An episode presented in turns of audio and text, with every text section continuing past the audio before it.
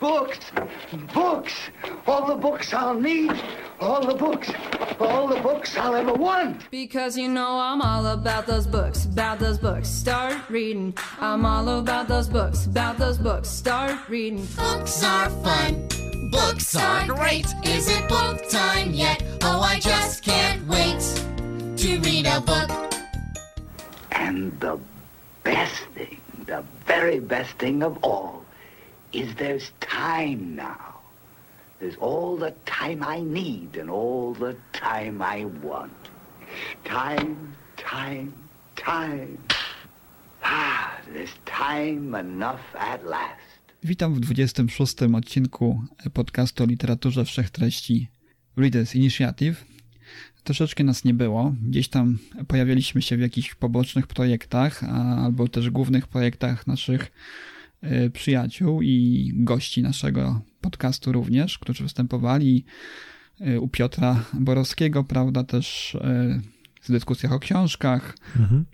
Na tę chwilę troszeczkę mniej. Już tutaj się odezwał właśnie Sebastian, miałem go ładnie zapowiedzieć, ale skoro się już odezwał, zabrał głos, to witam Ciebie Sebastianie. Dzisiaj ze mną Sebastian Rulik. Postanowiliśmy dzisiaj sobie troszeczkę wrócić do takiej formuły nieco luźniejszej naszej, naszej dyskusji o książkach. Sebastianie, przypomnij się tutaj naszym słuchaczom, którzy być może nie pamiętają Cię już, a być może pamiętają, ale nie wiedzą dokładnie, gdzie się jeszcze udzielasz, więc proszę bardzo, kilka słów o tobie może na początek mm, naszych tak słuchaczy. Jest. Cześć przede wszystkim, dzień dobry, dobry wieczór słuchaczom. Mm, o mnie, wiesz co, tak naprawdę tak się właśnie zastanawiam, bo ciężko powiedzieć, bo jeśli chodzi o moją aktywność ostatnie pół roku, to mniej więcej tak jak aktywność Readers Initiative, tak? E, czyli ile pojawialiśmy się? Prawie wcale. E, Bookbusters, jak dobrze pamiętam, ostatni odcinek był w maju, później rozpoczęliśmy przerwę wakacyjną i jakoś tak jeszcze nam się nie udało wrócić. Staram się troszeczkę Arka tak paluchem, tak, wiesz, tak połknąć, nie? Ale w sumie to muszę do niego znowu zagadać, może nam się uda wrócić znowu. No czekamy, czekamy za Bookbusters, bo, bo tak troszeczkę mniej was ostatnio w internecie, a tak. to nie znaczy wcale, że, że y, wy jako Bookbusters i też każdy z was indywidualnie nie czyta, bo, bo cały czas tej literatury przez y, wasze, nasze ręce, oczy, głowy przelewa się y, całkiem sporo, tylko, tylko nie, ma, nie ma czasu po prostu, żeby się usiąść, prawda, w grupie, zwłaszcza tej całkiem, całkiem sporej grupie, którą mamy wokół naszego podcastu e, Readers Initiative, nie tylko zresztą, e, się tworzy. Właśnie tak? to jest to, że zawsze gdzieś tam życie dopada i później jeden nie ma czasu, drugi nie ma czasu, tutaj coś się wydarzy, przez to trzeba przesunąć i tak się odsuwa, odsuwa i tak ucieka. Tak. No ale bądźmy dobrej myśli. Dzisiaj sobie troszeczkę, jako, jako że jest styczeń, e, początek nowego roku, e, w zeszłym roku miało, było nas trochę więcej, dzisiaj jest troszeczkę mniej, e, minął rok. Właściwie czyli... to już luty jest. Luty już jest, właściwie tak, nawet, nawet nie spostrzegliśmy, kiedy luty jest. Kiedy tego słuchacie, jest luty. Kiedy my nagrywamy, też jest luty, faktycznie. Czas, czas pędzi nieubłaganie. Nawet, nawet nie zauważyłem, kiedy ten styczeń minął już tutaj w każdym razie troszeczkę tej literatury y, w tym ubiegłorocznym yy, czytelniczym naszym życiu y, się pojawiło i no, przyznam szczerze, że mniej niż chciałbym. Yy, przyznam się do jednego, jednej rzeczy, której nigdy wcześniej nie praktykowałem, a teraz z racji braku czasu byłem się zmuszony ugiąć troszeczkę przed tym i coś, czego nigdy nie robiłem, a teraz robię, czyli czytam kilka książek jednocześnie, tak? I to jest takie troszeczkę na takiej zasadzie mm, takiego troszeczkę pędu, że, że co rusz coś fajnego mi się przed oczami pojawi nowego, tak? Czy to z mhm. beletrystyki, czy z publicystyki i sięgam po to, zostawiam lekturę aktualnie czytaną i tak troszeczkę skaczę po książkach, wracając to do jednej, to tak, do drugiej. Takie pytanie jeszcze co do tego twojego czytania. Masz jakiś taki um, styl, jak to robisz? Na przykład, że tutaj przeczytasz rozdział i przeskakujesz do następnego? Znaczy do następnej książki, czy zostajesz na dłużej, czy jeden dzień to? Jak to Wiesz co, ja mam teraz ostatni taki problem dość mocny, przyznam szczerze. Nie wiem, czy to jest jakiś kryzys, może nie kryzys czytelniczy, ale kryzys też zaangażowania w lekturę. Wydaje mi się, że to wypływa z tego, że za dużo czytam ostatnio rzeczy, które nie są beletrystyką, a za mało takiej typowej, soczystej e, literatury pięknej, prawda, takiej, która dostarcza emocji. I mam ogromny problem z zaangażowaniem się emocjonalnym w książki. Dużo, szybko mnie nudzą przede wszystkim. Mhm. Bardzo często też odpychają mnie ograne schematy, tak? To akurat w gatunku, który chyba oboje wskazujemy jako nasz ulubiony gatunek, czyli fantastyce jest najbardziej wyraźne przynajmniej z tego powodu, że, że, że mamy za sobą sporo tej fantastyki. No ja widzę te schematy i trochę mnie to od, odstręcza i tak jak wspomniałem, no problem mam ogromny, żeby się w lekturę wciągnąć, tak, żeby mm, fabuła mnie porwała, żeby też y, postaci mnie do siebie przekonały. Oczywiście było kilka takich książek, y, pewnie trochę dzisiaj wspomnimy sobie o nich, bo to też y, w jakimś stopniu jest twoja zasługa, że sięgnąłem po te książki, ale ogólna, ogólna tendencja jest taka, że no naprawdę mam problem mocny, żeby się zaangażować w coś i to naprawdę musi chwycić, żeby żebym został od, z książką od początku do końca. I takich książek przeczytanych właśnie w zeszłym roku, yy, według zestawienia tej mojego, jest 48 łącznie które przeczytałem w całości. Te, które książki czytam w całości, recenzuję sobie na, na Goodreads, recenzuję sobie na Lubimy Czytać i dzięki temu mam takie zestawienie, że faktycznie mimo tego y, może nie zmęczenia, ale też braku y, czegoś, co by mnie chwyciło, tak? Mm, jednak przeczytałem trochę tych książek. No, no by, było, było ich kilka w, y, w zeszłym roku i kilka naprawdę bardzo dobrych. Też pewnie o tym troszeczkę sobie powiemy. Natomiast nie wiem, no brakuje mi czegoś takiego, co, co miałem w takiej powiedzmy młodości mojej, nieco bardziej młodej niż teraz, czegoś takiego, że, że były serie, tak, czytelnicze, czy też autorzy, no po których sięgałem i praktycznie połykałem jedną książkę po drugiej, bo wiedziałem, że tam zawsze mogę liczyć na coś dobrego i wydaje mi się, że trochę się wyeksploatowałem z tych swoich ulubionych autorów. Też pewne fabuły które czytałem wcześniej, ustawiły poprzeczkę bardzo wysoko i teraz powrót do takiej y, mniej, y, powiedzmy, angażującej książki, czy mniej y, skomplikowanej, gorzej zaplanowanej, czy też z takimi mniej charakterystycznymi, wyrazistymi postaciami, no jakoś mnie nie, nie, nie wciąga za bardzo. No i, no i chyba z tego, z tego wypływa mój problem.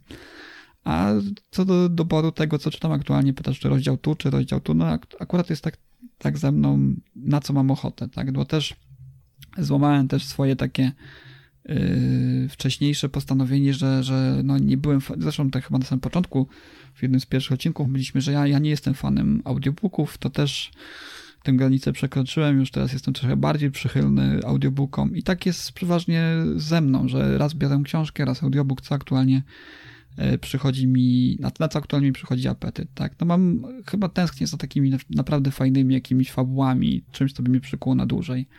No i taki był mój problem w zeszłym roku, jeżeli chodzi o, o, o to czytelni, o, o, o ten mój, moje czytelnicze życie, zaangażowanie. Nie wiem, czy, czy zblazowany troszeczkę jestem już, czy po prostu przy, przyjadły mi się niektóre motywy czy gatunki. Sam nie Może wiem. musisz na chwilę zmienić. Chyba będę musiał w tym roku coś nowego, mhm. tak. Coś nowego będę musiał spróbować. Może do kryminału wrócę, który też bardzo lubiłem, albo coś z powieści sensacyjnej też nie wiem, w każdym razie muszę tę, tę pasę przełamać, muszę, muszę chcieć, chcie, chcę znowu poczuć to coś, co, co, co było taką moją pasją, jeżeli chodzi o, czytel, o, o czytelnictwo, tak, że ja się angażowałem mocno w fabułę, że, że naprawdę nie mogłem się doczekać, kiedy sięgnę ponownie po, po książkę w wolnym czasie, daną, którą czytam. No było kilka takich lektur, ale to naprawdę wyjątki w tym roku. Czyli ob, oby w tym roku było trochę lepiej, tak? No, tak mówię, pewnie jakbyś spróbował trochę inny gatunek, tak by jakoś taką odskocznię sobie zrobić. Ja czasami właśnie jak robię sobie taką przerwę, bo u mnie zawsze lato jest jakąś taką mm, takim momentem, kiedy mniej czytam, zdecydowanie mniej, praktycznie stoję w miejscu z książkami, nie wiem czemu akurat lato, bo mi się wydaje, że latem powinno się najwięcej czytać. Fajnie na dworze, na słońcu. No ale mniejsza z tym. E, to później jakby rozpędu nabieram znowu przez jakieś powiedzmy młodzieżowe książki, bo one w sumie łatwo wchodzą i powoli się wczuwasz ten jakiś klimat i później lecisz dalej. Jakoś tak sama machina się napędza. Mm, a co do w ogóle tak też, bo właśnie tak patrzę wstecz na ten 2019 i Właśnie, właśnie bo jak ty, ty sam mówisz, że nie jesteś przychylny audiobookom, ale z kolei e, Arkadiusz i Piotrek są wielkimi fanami audiobooków. I tak długo mnie namawiali, namawiali, namawiali, aż spróbowałem.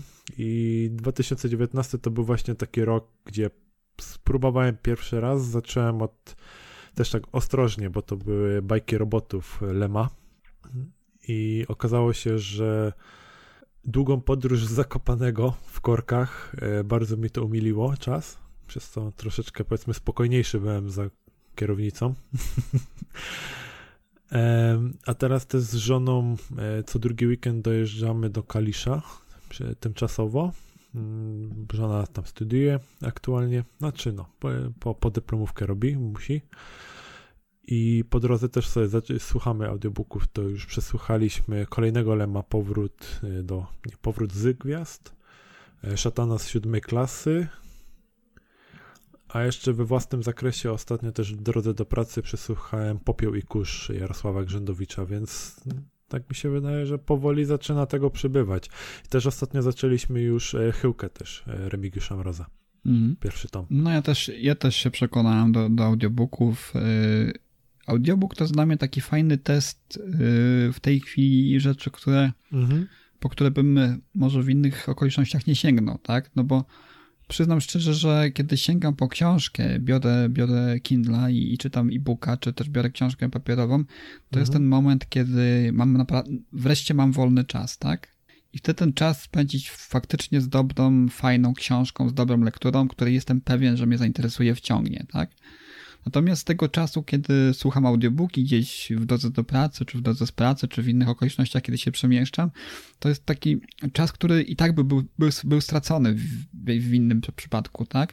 Tego nie szkoda mi na przykład sięgnąć po rzeczy, których nie znam, albo po gatunek, którego zwyczajnie nie czytam y, w innej formie, nie szkoda mi tego czasu poświęcić na tego audiobooka, tak? Dać szansę jakiemuś autorowi, dać szansę jakiemuś gatunkowi i faktycznie dla mnie y, w tej chwili e, audiobooki i te właśnie serwisy, które, w których mam subskrypcje wykupione, bo też e, nie wiem, czy wiesz, w ubiegłym roku Audioteka uruchomiła kolejną e, tak, formę tak. subskrypcji. Do tej pory była forma taka karnetowa, że co miesiąc otrzymywało się tam punkt jeden, za który można było wybranego audiobooka mm, no, za darmo w ramach abonamentu kupić plus oczywiście jakieś zniżki. W tej chwili Audioteka Plus uruchomiła się taką platformę, która się nazywa Plus. I jest to mhm. platforma zbliżona bardzo do tego, co oferuje Storytel, tak? Być może ten katalog e, dostępnych w ramach abonamentu e, audiobooków jest większy niż w Storytelu, ale w większości te książki się pokrywają. Autorzy, e, tytuły, prawda, się pokrywają. No i w tych dwóch subskrypcjach właśnie zawsze sobie wyszukuję coś, co mnie zainteresuje z jakiegoś względu, ale wiem, że na przykład wolałbym tego czasu, kiedy mogę naprawdę ten wolny czas nie poświęcać właśnie na tę książkę, tak?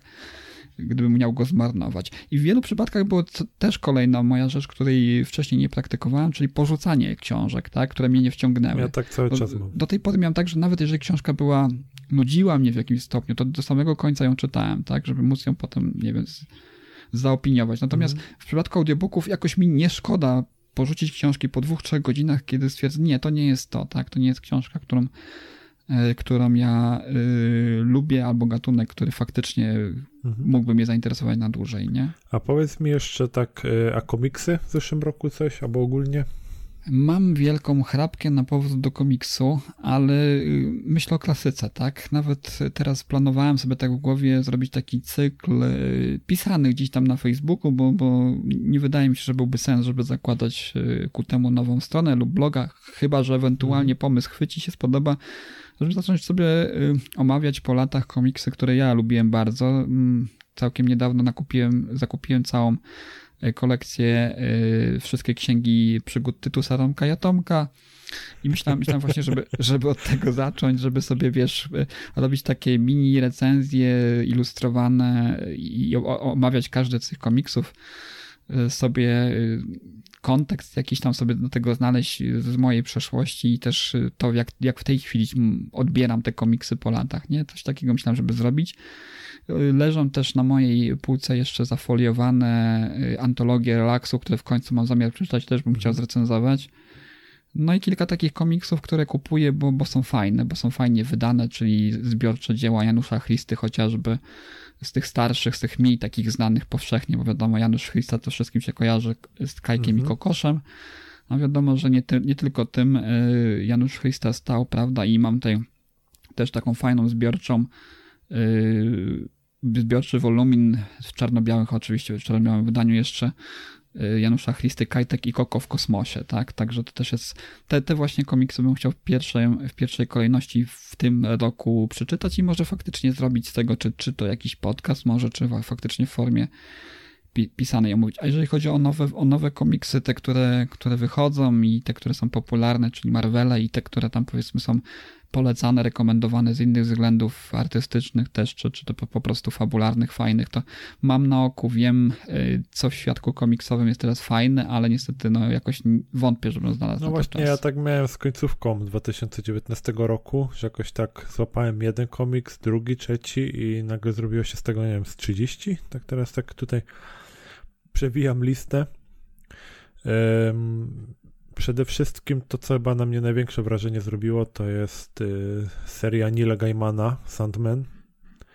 Jest, to jest po prostu, to jest fenomenalne. To jest y, coś, na co warto poświęcić każdą minutę, żeby przeczytać tę historię i poznać.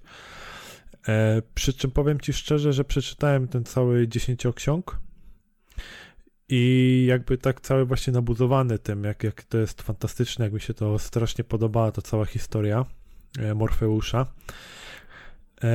Kupiłem też, co później wyszedł, taki pre, pre-sequel. Mm, on już był zrobiony, on był wydany już jakoś teraz na 25-lecie czy na 20-lecie. Nie pamiętam dokładnie, szczerze powiedziawszy. E, to już to przeczytałem, to już tak troszeczkę mniej mi się podobało, nie wiem, i to ta kreska już była ta, wiesz, taka bardziej nowoczesna i ona już do mnie tak nie do końca przemawiała, jak te, mm, powiedzmy, w starym stylu.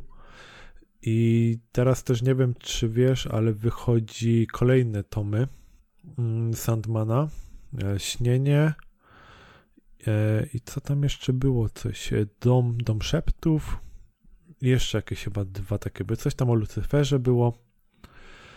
E, nie pamiętam dokładnie i bo znaczy nie pamiętam dokładnie z tego powodu, że jak czytałem te komiksy, to już jakoś ta magia troszeczkę uciekła. Jakoś takie te historie hmm. już nie były.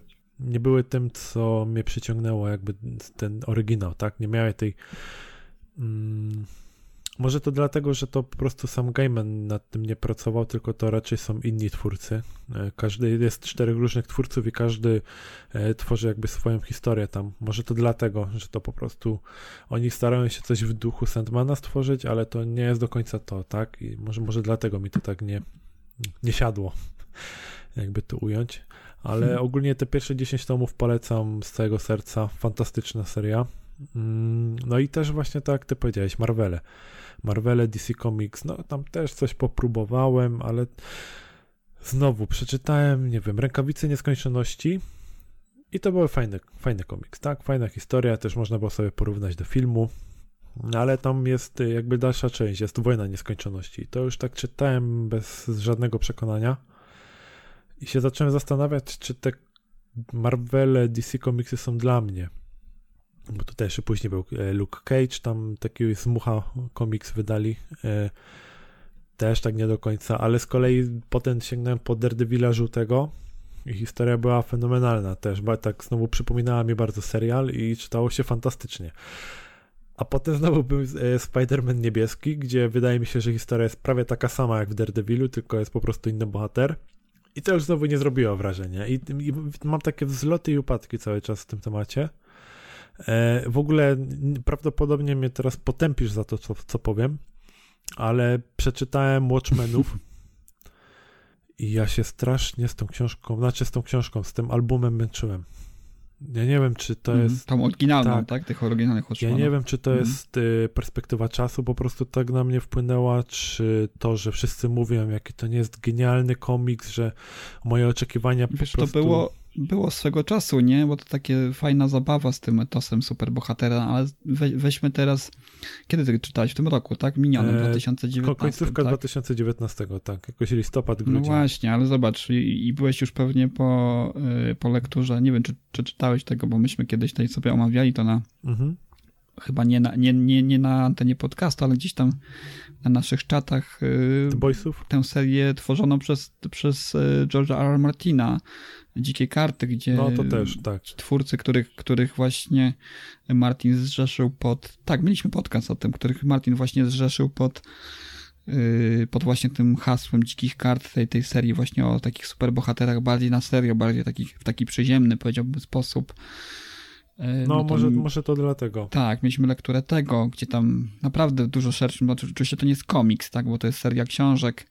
Oczywiście były też komiksy, które później bazowały na, Mhm. na tym pomyśle, ale, ale to już ten motyw y, miałeś za sobą, tak, chociażby z, z George'a. Martina, potem Boysi, no i na koniec Watchmeni, którzy już mimo, że były prekursorskie, że niejako zapoczątkowały tę modę na, na troszeczkę inne spojrzenie na motyw y, superbohatera, prawda, to jednak y, mogły ci się okazać wtórne, tak, w zestawieniu z tym wszystkim, bo bo tak, no po prostu, no ktoś później już te motywy wykorzystał, no niekoniecznie się inspirował Watchmenami, bo nie mówię, że, że później, później ci twórcy ściągali, zresztą zaznaczyłem to, że Dzikie Karty George'a R. R. Martina powstały mniej więcej w tym samym okresie, kiedy powstał, e, ukazał się komiks Watchmen, nie, to były lata 80. chyba i mniej więcej porównywaliśmy chyba jakoś tam latami, nawet w tym samym roku się to ukazały pierwsze, pierwsze tomy. Więc... Jakoś tak, pamiętam coś było, no. Więc, więc tak, no ale dzisiaj właśnie po, po, po dzikich kartach, po, po boysach, po nie wiem, no nawet filmach typu Hancock y, czy innych tego typu produktów, nawet po kinowych, prawda, chociażby y, produkcjach no, bazujących na komiksach Marvela, które też trochę taki bardziej y, no serio, w niektórych przypadkach oczywiście, nie we wszystkich, ale nieco bardziej poważnie podchodzą do, do motywu superbohatera, no to Wa- Watchmen no, no, nie jest czymś, kurczę, y, y, przełomowym dla nas, tak, z tej perspektywy, tak, no wtedy, kiedy To- się to ukazało, tak. to faktycznie to mogło wywracać ca, cały ten y, etos superbohatera do gór nogami, prawda, tych, tych ludzi w trykotach, ale, ale dzisiaj, no to trochę tak słabo, no, powiedziałbym. To nie jest tak, jak wierzysz, z takimi dobrymi powieściami, które bronią się, bo są pod kątem jakimś tam, powiedzmy, super artystycznym, czy też wi- wizjonerskie. Kiedyś może były, ale dzisiaj, nie wiem, kom- komiks wydaje mi się, że dużo gorzej znosi tego typu rzeczy, tak, że kiedy przełamuje się pewne motywy w kinie, czy pewne motywy, nie wiem, w literaturze, to w komiksie, kiedy coś się pojawi i później ma naśladowców w innych mediach, to trochę później słabo wygląda ten oryginał w zestawieniu z tym, co tworzą epigoni, nie? Możesz mieć rację, że to może być związane z tym. Ale mimo wszystko, bo znaczy, mi- mimo wszystko tam jeszcze parę komiksów takich się trafiło i zauważyłem taki trend, że chyba bardziej mi się jednak podobają te, powiedzmy, starsze historie, wydawane kiedyś, dawno temu. Ja jeszcze też przy okazji mi się udało Batman Mad Love e, zakupić i też przeczytać, jeszcze tam przed końcem roku całkiem. I tam jeszcze ta kreska była taka bardziej przypominająca Batmana The Animated Series. I to fantastycznie. To, to wciągnąłem po prostu tak, usiadłem, tak przeczytałem całość tego samego wieczoru, skończyłem. A znowu sięgnąłem po Batman Metal i to, to jest tak chyba z zeszłego roku, czy z 2018 historia. To znowu, jak, jak tak czytasz te, te, te historie, które teraz y, wy- wychodzą z, pod skrzydeł DC i Marvela, to one się wydają już tak przekombinowane, tak jakby już się sami twórcy zastanawiali, gdzie jest po prostu, gdzie jest ten limit górny, tak? Czy gdzie, gdzie się kończy niebo. I tam już te, te tak, tak nie wiem, czy to nazwać skomplikowane te historie, ale tak rozbudowane, jakieś te wątki wszystkie, że no, nie, nie, nie przemawia to do mnie w takim stopniu jak e, ten Medlow, albo nawet e, to, co innego oglądałem, e, Batman, czekaj, bo nie, nie widzę teraz dokładnie tego tytułu, jest Mroczny Książę z bajki. To z kolei był znowu taki klimat bardziej noir, taki detektywistyczny, jakaś taka sprawa. I to, to znowu to też było. To niby, że to jest nowsze, ale jednak mimo wszystko przeczytałem to z dużo większą e, zainteresowaniem niż e, tego metala na przykład, tak? Więc mo może to po prostu do mnie przemawia, tak? Że to jakieś takie starsze, prostsze historie po prostu przedstawione w komiksach niż te starające się robić jakieś wodotryski graficzne na każdej stronie, jakieś e, bardzo skomplikowane plansze i do tego przekombinowane historie, no ale mo mo- może ja się po prostu też nie znam, wiesz, po prostu innym targetem jestem Mhm. i tyle. Ale mimo wszystko ostatnio się zaopatrzyłem w perełkę, znaczy perełka według wszystkich recenzji, jakie widziałem w internecie, to jest niezwyciężony. e, Jest to komiks e, stworzony na podstawie książki Lema pod tym samym tytułem. Hmm, już to mam, to nie wiedziałam, że coś takiego wyszło. tak, już to mam, już leży na półce i czeka na takie spokojne kilka godzin, aż będę mógł usiąść i po prostu się zagłębić w to, bo podobno jest, jest jed- jednym z lepszych komiksów, jakie ostatnio tutaj wyszły jakby w, w kraju nad Wisłą. I chyba jeszcze złego słowa nie słyszałem tak naprawdę o tym. Ciekawe, ciekawe. A to w Polsce, tak? To, nie, to, to polscy artyści. Tak, Mm. to tylko w Polsce. To stworzył Rafał Mikołajczyk e, do tego. e, Obra, czekaj, e, grafiki robił, czy. Nie, znaczy scenariusz to i tak trzeba było przepisać, tak? Znaczy na, na podstawie to jest książki, jest podobno bardzo wiernie oddane i fantastycznie grafika do tego jest przedstawiona. No ja tu jestem takim takim y, apostatą, jeżeli chodzi o Lema. Bardzo często się spotykam z, z krytyką y, z, pod moim adresem, tak? Bo, bo ja nie jestem aż takim wielkim fanem Lema. Ni- Nigdy się nie przekonałem do tego. Być, być może komiks to będzie to medium, które, które przełamie y, tę pasę, że, że po prostu no jakoś szanuję, y, jest kilka utworów, y, głównie publicystyka, która do mnie trafia, jeżeli chodzi o Lema, natomiast no jakoś nie potrafi się zachwycić Lemem, nie? No właśnie mnie dopiero zaczął przekonywać przez te audiobooki, bo ja kiedyś próbowałem czytać parę razy i za każdym razem się odbijałem. Było takie, że zaczynałem parę stron i mówię, no, no nie. Em, a tego audiobooka po prostu, wiesz, włączyłem, słucham, słucham, słucham i już później było tak, że już aż sam byłem ciekaw, co jest dalej i szukałem po prostu wolnej chwili, żeby coś posłuchać jeszcze. No, więc mo- może się coś zmienia po prostu. Może właśnie to, że używam tego medium w postaci audiobooków sprawia, że po prostu chętnie po to sięgam. Zobaczymy jak ten komiks. Może komiks mi powie, że może lepiej jakbym sięgnął po książkę. Nie mam pojęcia. Jestem jakby otwarty na propozycje.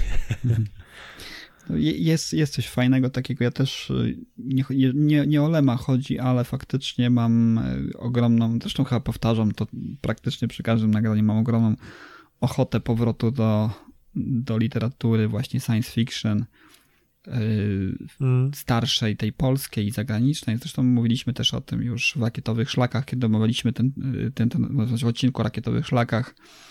Mm, Teraz też niedawno y, nabyłem książkę, która też jest u ciebie na półce, czyli takie fajne wreszcie y, Mac dostarczył y, wydanie, może nie dzieł zbiorcze, ale, ale obszerne wydanie dzieł Richarda Massisona, którego ja też uwielbiam Tak. za, jego, za jego scenariusze, które popełnił do, do Strefy Mroku, serialu z lat 50. i 60. ubiegłego stulecia. I wreszcie jest fajne wydanie, które, które zbiera kilka jego utworów. Część z nich się jeszcze w Polsce nie ukazała. Też, też mam to teraz w planach e, przeczytać. E, Jestem legendą ponownie. Pozostałe jego dokonania po raz pierwszy, więc to już czeka na pewno. I dużo, dużo fantastyki innej, takiej właśnie dzięki serii Artefakty też. Wiem też, że też kolekcjonujesz tę, tę serię. tak, czy, czy mam kupujesz? co wszystkie, które wyszły. Też fajny pomysł, prawda? Bo no zresztą Mac to jest taki, taki wiodący, jeżeli chodzi o fantastykę w Polsce, No bo w tej oni, chwili raczej tak. mm, oni wydają naj, najlep, najlepsze rzeczy, jeżeli chodzi o, o fantastykę. Zresztą faktycznie to jest takie wydawnictwo, no możemy tak troszeczkę zboczyć, które wie co robi, tak? Wie, to jest wydawnictwo, które y, widać, że gdzieś tam w tym pionie decyzyjnym odnośnie tego, kto i co wydawać i kogo wydawać, to, to są ludzie, którzy też lubią i kochają fantastykę. I to się czuje Mhm. praktycznie z każdym wydaniem, tak? Oni naprawdę, te, te ich wydania z serii Artefakty czy, czy Uczta Wyobraźni, no są naprawdę, mówiąc tak kolokwialnie, dowalone do pieca zawsze, tak? Tak, jeżeli, jeżeli już jakiegoś, jakiegoś wspom- y, przypominają jakiegoś autora, tak? Klasyka literatury science fiction czy fantazy, to faktycznie jest to wydanie, które fan biorąc do ręki widzi, że ma takiego konkretnego konkretną cegłę, tak, y, z tym, co, co lubi i, i z tym, co ta osoba, co, co, y, co ten, tego pisarza reprezentuje najlepiej, tak. Tutaj to też ogromne, ogromne brawa. Też chcia, chciałbym mieć więcej miejsca, żeby móc sobie to na półce stawiać, ale chwała Magowi, że y, wydaje również y, w formie e-booków te swoje książki. Niektóre z nich nawet w formie No, audiobooków. szczęście. A jeszcze tak dodam od ciebie, że e, osobiście chyba w tej chwili najbardziej czekam na wznowienie żywostatków Robin Hood, bo e, te poprzednie wydanie, to też tak chciałem tutaj może taki mały pstryczek, ale też w sumie pochwalić, bo kiedyś te książki wydawali, no one były tak klejone, że prawie sprawiają wrażenie jednorazówek, I to strasznie mnie zawsze bolało i tak mam wrażenie, że po prostu nie wiem, czy to właśnie z każdym wydaniem się uczą, czy się opamiętali w pewnym momencie, ale tak jak w tej chwili te książki wydają, to jest y, godne podziwu, naprawdę. I dlatego czekam, bo jak te żywostatki wyjdą, to no, ja rzucę wszystko w kąt i ja jeszcze raz wrócę do tych historii, bo to jest jedna z tych, co chyba najcieplej wspominam z przeszłości, co czytałem. Musiałbym, wiesz co, ja akurat żywostatków nie czytałem chyba, ale, ale faktycznie zachęcasz, naprawdę zachęcasz zawsze, Sebastianie, jesteś takim moim y, probierzem tego, co, co, po co warto ze współczesnej i, i tej klasycznej fantastyki sięgnąć, po którą nie sięgałem do tej pory. No i teraz mhm. myślę, że tak sobie płynnie przejdziemy do tego, co w zeszłym roku w fantastyce yy, dzięki twojej niejako rekomendacji mnie zafascynowało i tutaj chyba takim czołowym yy, cyklem, który, który faktycznie mnie autentycznie wciągnął do tego stopnia, że czytałem y, jedną książkę po drugiej, to będzie cykl Kroniki Wardstone y, Josepha Delaneya. Faktycznie fajna, fajna rzecz y, dla, dla młodych i dorosłych czytelników również, bo to jest mm, taka literatura, powiedziałbym, pogranicza, tak? która. Podobnie zresztą jak, jak fantastyka, nie wiem, no, Harry Potter, tak, też czytany jest przez osoby, które i są troszeczkę starsze i, i osoby bardzo młode i każda, z, i każda z tych grup wiekowych znajdzie coś dla siebie w tym, tak? tak Joseph Delany wydaje mi się, że jest jednak y, pisarzem, który kieruje mm, swoją literaturę do nieco dojrzalszych y, czytelników, ale wydaje mi się, że również ci młodzi znajdą mm, to, to, to coś w, tej, w tych książkach. I tutaj też niby wszystko jest tak, jak już było w wielu innych książkach. Ja troszeczkę porównywałem właśnie ten cykl do Wiedźmina, bo są pewnego rodzaju inspiracje w tym wszystkim. Na pewno, na pewno coś w tym wszystkim jest. E, taki powiedzmy Wiedźmin skierowany do nieco młodszego odbiorcy, ale też e, Dilani e, no, zachwyca po prostu, tak? Sposobem, jaki buduje narrację, bo, bo każdy z tych tomów stanowi niejako zamkniętą historię, ale jest tutaj nad tym taka powiedziałbym serialowość, która wątki, które, które są nadrzędne dla, dla tej fabuły poszczególnych tomów, które pchają tą ciekawość czytelnika i nie pozwalają praktycznie yy, po odłożeniu tomu nie sięgnąć po kolejny, tak? Jest faktycznie coś, co zawsze jest jakiś cliffhanger, zawsze jest jakiś punkt zaczepienia, który sprawia, że się chce po kolejne tomy sięgać. I dlaczego ja skończyłem na przykład czytać Dylaneya w tym roku po, po tomie piątym? No już się usprawiedliwiam, tak jak wspomniałem, dla mnie y, takim medium właśnie obcowania z literaturą, jakim są audiobooki, y, okazały się nieco bardziej ciekawe w tym roku. No i właśnie w ten sposób czytałem, y, czytałem, obcowałem z prozą Dylana z cyklem właśnie Kroniki Wardstone. No i niestety w tej chwili jest tylko pięć tomów dostępnych w wersji audio, tak? Mam po, po, po kolejne mam, mam w e-bookach, ale niestety do tej pory jeszcze nie sięgnąłem po nie. I cóż, no ja myślę, że możemy zarekomendować ten cykl wszystkim małym i dużym. Jest tu troszeczkę mm, fantastyki takiej y, chociażby z, z, znanej z Harry Pottera, czyli jest młody adept y, sztuki y, strachalskiej. Nie wiem, czy, czy dobrze to mówię. Stracharz to jest taka, taka profesja, która zajmuje się tym, mniej więcej tym, czym zajmują się Wiedźmini, tak? czyli chodzą od wioski do wioski i za pewną opłatą likwidują demony, takim chyba nemezis stracharzy są wiedźmy, tak? To jest taki wątek nadrzędny, który bardzo ściśle się wiąże y, z wiedźmami i ich właśnie mm, chyba odwiecznym, można powiedzieć, konfliktem ze stracharzami, no ale też są mniejsze potwory, tak? Różnego rodzaju y, potwory z folkloru właśnie anglosaskiego głównie, tak? Folkloru, chociaż pojawiają się też również słowiańskie potwory, to warto zaznaczyć. Y, czyli młody adept uczący się swojej sztuki, wplątany w intrygę, tak, która jest dużo, dużo większa. No oczywiście jest też y, wątek predestynacji, tak, bo mm, gdzieś tam w zamyśle ów adept y, ma być kimś, kto odegra dużo, dużo większą rolę, jeżeli chodzi o losy całego świata.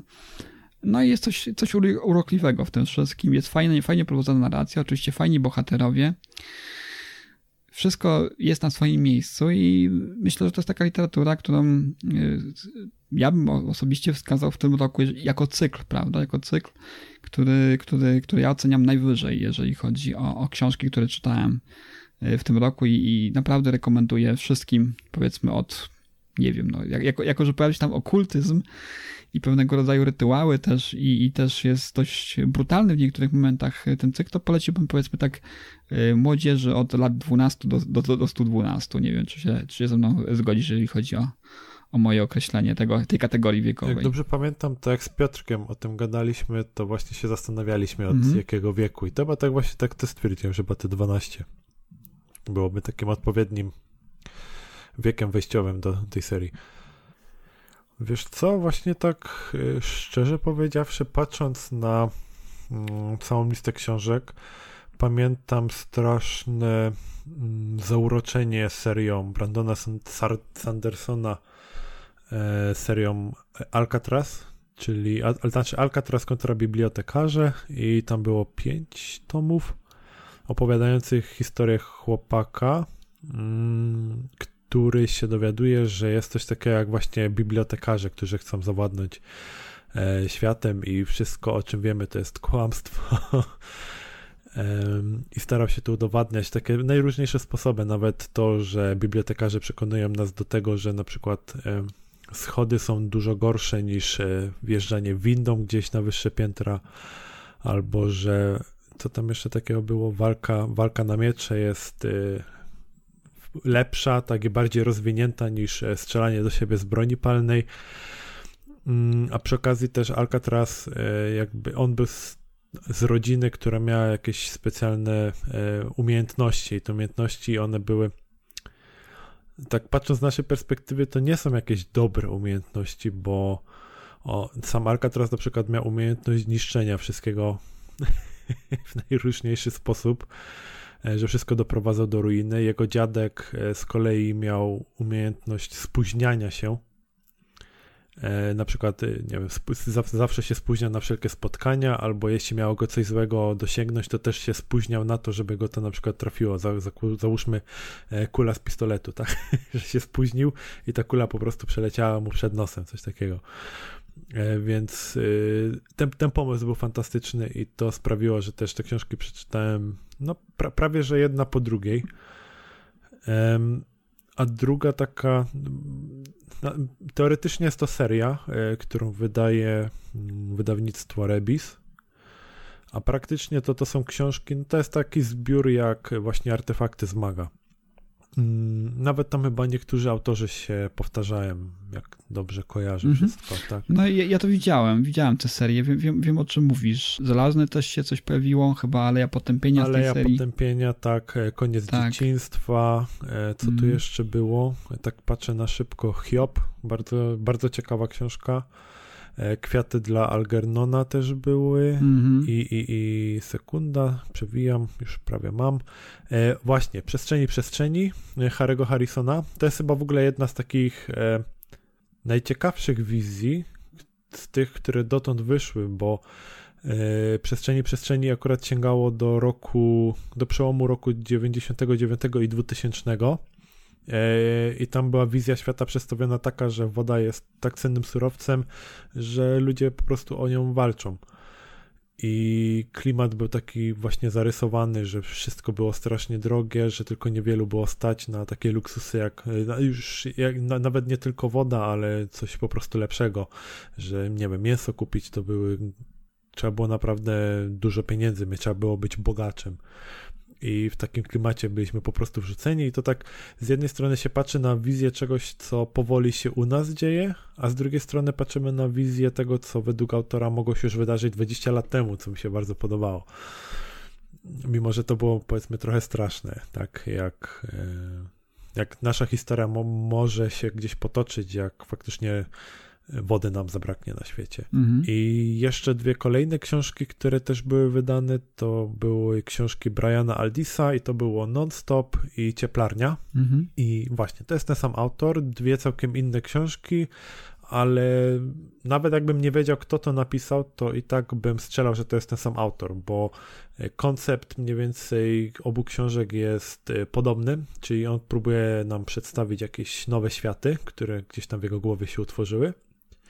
Przy czym w obu wypadkach one są całkiem inne, e, przedstawiają całkiem inne historie, ale jest ten, ten, ten, ten wspólny pierwiastek jest taki, że jest jakiś świat i tam powoli z czasem odkrywamy po prostu przez e, przechodzenie jakby czytanie fabuły, poznawanie fabuły tych głównych bohaterów, poznajemy jak ten świat działa i czym on jest właściwie i dlaczego to jest tak, a nie inaczej, tak? Skąd to się wzięło, że ludzie żyją w tej chwili w taki, a nie inny sposób.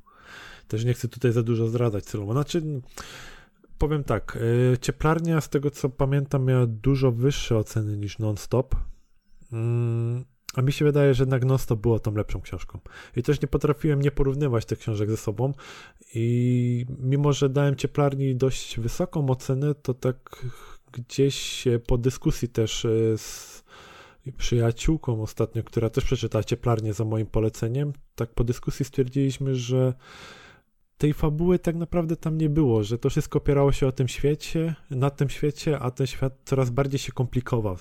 Z każdą kolejną stroną był coraz bardziej skomplikowany i, i tak w sumie po dłuższym zastanowieniu stwierdzam, czy te 4 na 5 gwiazdek jednak nie było troszeczkę za dużo, czy to nie było aż przekombinowane a non-stop jednak miał tą jakąś konkretną wizję, do której po prostu dążyliśmy do samego końca, żeby poznać, tak, skąd to się wzięło, jak to się dzieje, że jest tak, a nie inaczej, bo gdzieś od samego początku wiemy, albo przynajmniej mniej więcej podejrzewamy, że mm, akcja dzieje się na statku kosmicznym, Mhm. Tylko jakby nie wiemy nic więcej, tak? Czy to jest, e, czy to jest wrak, czy to jest coś działającego, czy to jest coś wyłączonego, czy to, wiesz, po prostu nie, nie wiemy, co się dzieje, ale e, to jest takie wrażenie, że tutaj mówi, mówią ci, że tutaj są jakieś drzwi, tunele, tak? Czyli normalny statek kosmiczny, ale jednocześnie on jest przedstawiany jako coś ogromnego i ty po prostu się zastanawiasz, e, jak jak w ogóle, wiesz, jak oni mówią, że tam gdzieś idą kilka dni,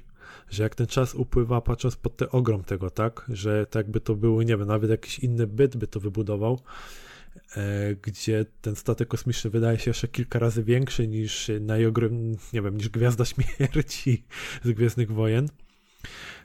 I no i w sumie, dobra, bo może tutaj przestanę, bo akurat ta książka mi się tak podobała, że nie chciałbym czegoś za dużo powiedzieć. Lepiej, lepiej tak, nie spoilerować. Ja, ja akurat Aldisa też jeszcze nie czytałem, Cieplarni w ogóle.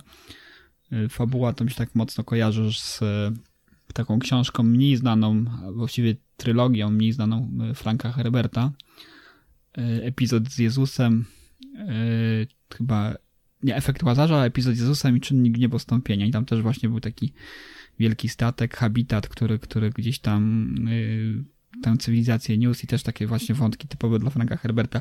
A teraz przyznam szczerze, że tak e, szczątkowo mi się te fabuły łączą, tak jak powiedziałeś właśnie o, o cieplarni. Mhm. Fajnie by było, gdyby to ktoś, ktoś to wznowił w, w Polsce. Mam nadzieję, że gdzieś tam z premierą Dune wreszcie ktoś się pokusi, żeby wydać tę Może. nieco mniej znaną trylogię Franka Herberta. Ja bardzo polecam. Pamiętam, że byłem pod wrażeniem. Może byłaby szansa w wehikułach czasu, skoro Rebis i tak ma do Herberta No właśnie, to by było super, słuchaj, bo to jest świetna rzecz, o której mało kto, kto wie i mało kto słysza i, i kiedy to wychodziło po raz pierwszy w Polsce, już nie pamiętam kto to wydawał, to wydali dwa pierwsze tomy, a właśnie ten czynnik niepostąpienia, to, to, to zwieńczenie tej trylogii nie, nie ukazało się w języku polskim i wtedy jeszcze mniej troszeczkę znając język angielski, a na pewno już nie na tyle, żeby się odważyć czytać Herberta, Franka Herberta w języku angielskim. Sami wiemy, w jaki sposób on pisze. Yy, no, zabrakło mi tych umiejętności, tego skilla i odwagi, żeby sięgnąć potem książkę po angielsku, ale, ale no może, się, może się ukaże. Może się ukaże. No, zobaczymy. Ka w każdym razie, jeżeli chodzi o fantastykę, no było trochę tego w minionym roku. Yy, nie wiem, czy będziemy tutaj wspominać wszystkie rzeczy, które które nam się spodobały. Kilka z nich już omówiliśmy w podcaście, chociażby mieliśmy specjalny odcinek o, o y, Robert, Rogerze Żelaznym, albo Żelaznym, jak to woli. Kroniki Amberu, masz na myśli? Tak, gdzieś tam na naszych czatach też y, pojawił się y, autor, który bardzo mi się spodobał i poleciłem go Michałowi, też z naszego podcastu, który już dawno z nami nie nagrywał, czyli Sullivan, tak? Mhm. Michael, Michael J. Sullivan, który tworzy taką serię, a właściwie kilka serii książek, Kroniki Riri chyba i Odkrycia Riri, tak? Czyli taką serię... E, tak, Riri, tak, tak, tak. Riria, tak. tak. Riria to jest taki dwuosobowy, w cudzysłowie, gang, a, a cała ta seria gdzieś tam tkwi korzeniami w takiej klasyce spod znaku powieści łoczykowskiej, fantastyce.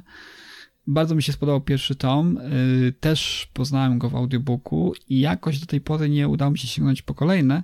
A Michał znowu, który, który tutaj y, sięgnął po, po mojej rekomendacji, po, w zasadzie po naszej wspólnej rekomendacji po tę książkę, niemal chyba wszystkie tomy byknął od razu, tak? I, I, już ma za sobą i też tak chciałem tutaj nadmienić tylko o tym, ponieważ wydaje mi się, że przyjdzie taki moment, kiedy w którymś z odcinków poświęcimy E, całości temu, temu, temu cyklowi, bo wydaje mi się, że też jest wyjątkowy. Chociażby z tego powodu, że gdzieś tam nie schlebia tym nowoczesnym trendom, tak, wywracania fantastyki na drugą stronę totalnie i postmodernie, tylko po prostu robi z powieścią oczykowską to, co najlepsze w niej, tak? Czyli ma dobrą fabułę, fajne intrygi, no i fantastycznych bohaterów, nie? Więc mhm. na pewno będziemy ich po to, po, po, to, po, to chcieli, po, po to chcieli sięgnąć i oczywiście też y, Ciebie zapraszam do tego odcinka. Mam nadzieję, że dołączysz do nas, kiedy już znajdziemy w końcu czas, żeby y, ja, tylko czas pozwoli. Tak, jeżeli przeczytam w końcu kolejne tomy, a, a my wszyscy znajdziemy czas, żeby, żeby to omówić z niebeletrystyki, znaczy przepraszam, z beletrystyki jeszcze, ale nie z powieści fantastycznej, mówiłem troszeczkę o tym y, braku zaangażowania się, prawda, w y, mhm. historie emocjonalne. No i tak jakoś się złożyło. To nie jest, y, nie mówię tego dlatego, że, że akurat mieliśmy przyjemność rozmawiać z autorami tych książek w minionym roku tutaj na antenie naszego podcastu, ale też y, dlatego, że faktycznie były to dobre książki. Wyście omawiali najnowszą książkę Chmielewskiego Indygo, Indygo tak. na antenie podcastu Bookbusters. Też przejrzeliście się troszeczkę bliżej jego e, twórczości i, i też was te książki ujęły, prawda? No tak, właśnie przeczytałem wszystkie w bardzo krótkim czasie, co rzadko się zdarza, tak, jeśli chodzi o różnych autorów.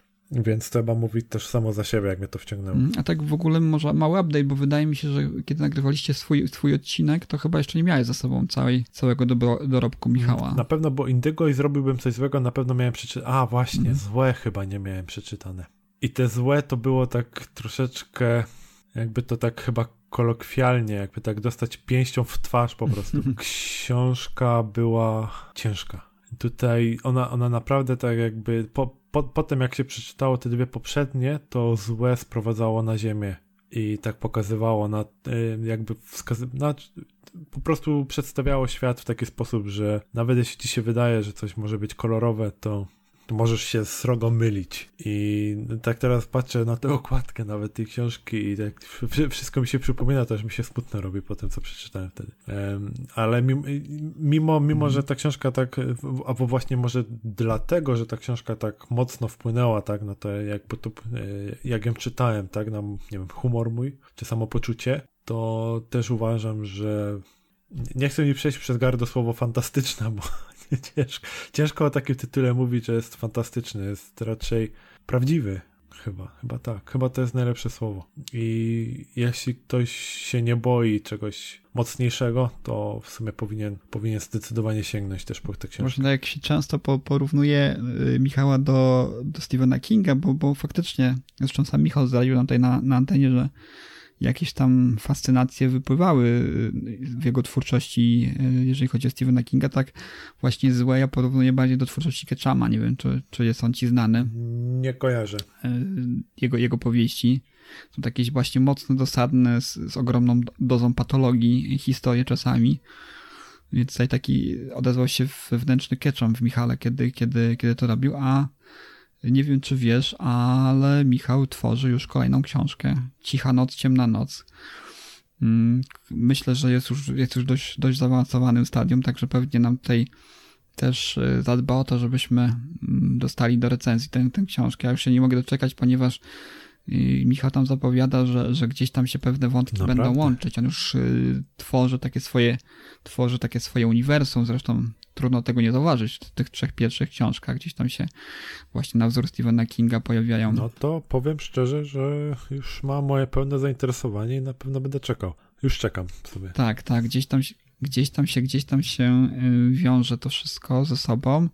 Nie wiem, nie wiem w jakim stopniu będą to wątki powiązane, nie wiem czy, czy postaci powrócą. Y, Michał, z tego co wiem, jeszcze na etapie tworzenia Indygo, kiedy rozmawialiśmy y, to powiedział mi, że właśnie pewne postaci, które pojawiają się w y, książce mm, złe lub zrobiłbym coś złego, powrócą w Indigo. Okazało się, że w efekcie końcowym nie było tych wątków, także tutaj w procesie twórczym gdzieś tam wszystko może się jeszcze zdarzyć, ale, ale mam nadzieję, że Michał jest pełen entuzjazmu, widzę, śledzę jego, jego Facebooka, jego, jego stronę, właśnie fanpage i, i widzę, że, że faktycznie mm, no, dobra pasa trwa. Mam nadzieję, że, że niedługo się będziemy mogli cieszyć kolejną No, był utrzymał jak najdłużej. Bo za co u ciebie jest takich właśnie rzeczy niezwiązanych właśnie z fantastyką w tym roku? Co, co ciebie chwyciło? Co mnie chwyciło niezwiązanego z fantastyką? Bardzo trudne pytanie mi zadajesz.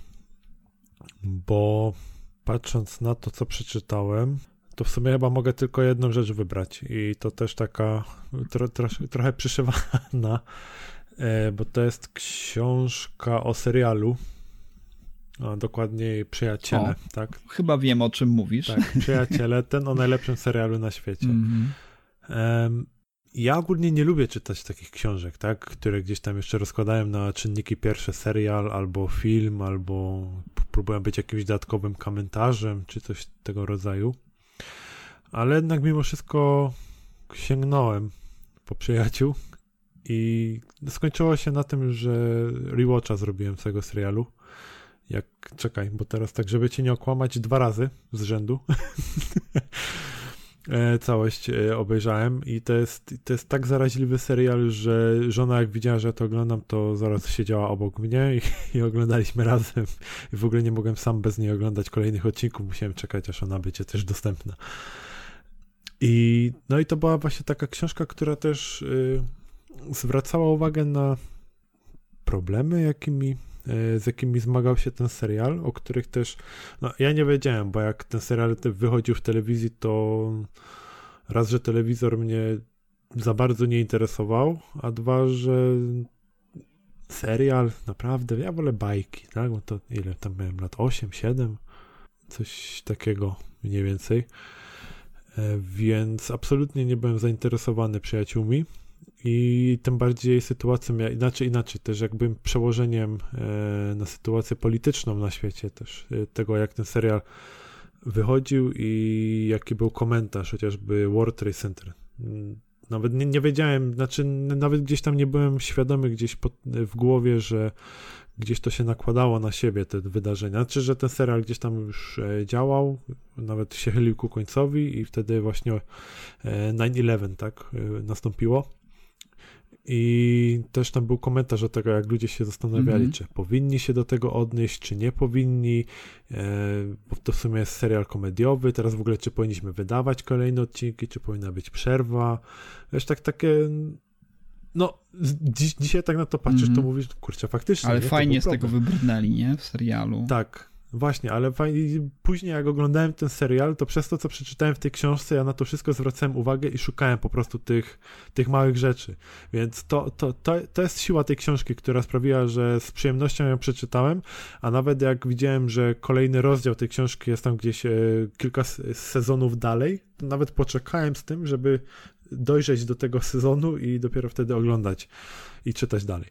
Więc Mhm. to było naprawdę też takie cie- ciekawe przeżycie i chyba warto. Jak ktoś jest faktycznie fanem przyjaciół, to myślę, że warto się zainteresować. Dużo, dużo miejsca jest poświęcone też rzeczom, które mm, w jakiś sposób klasyfikują ten serial na tle obecnej y, powszechnej, powiedziałbym, politycznej poprawności, tak?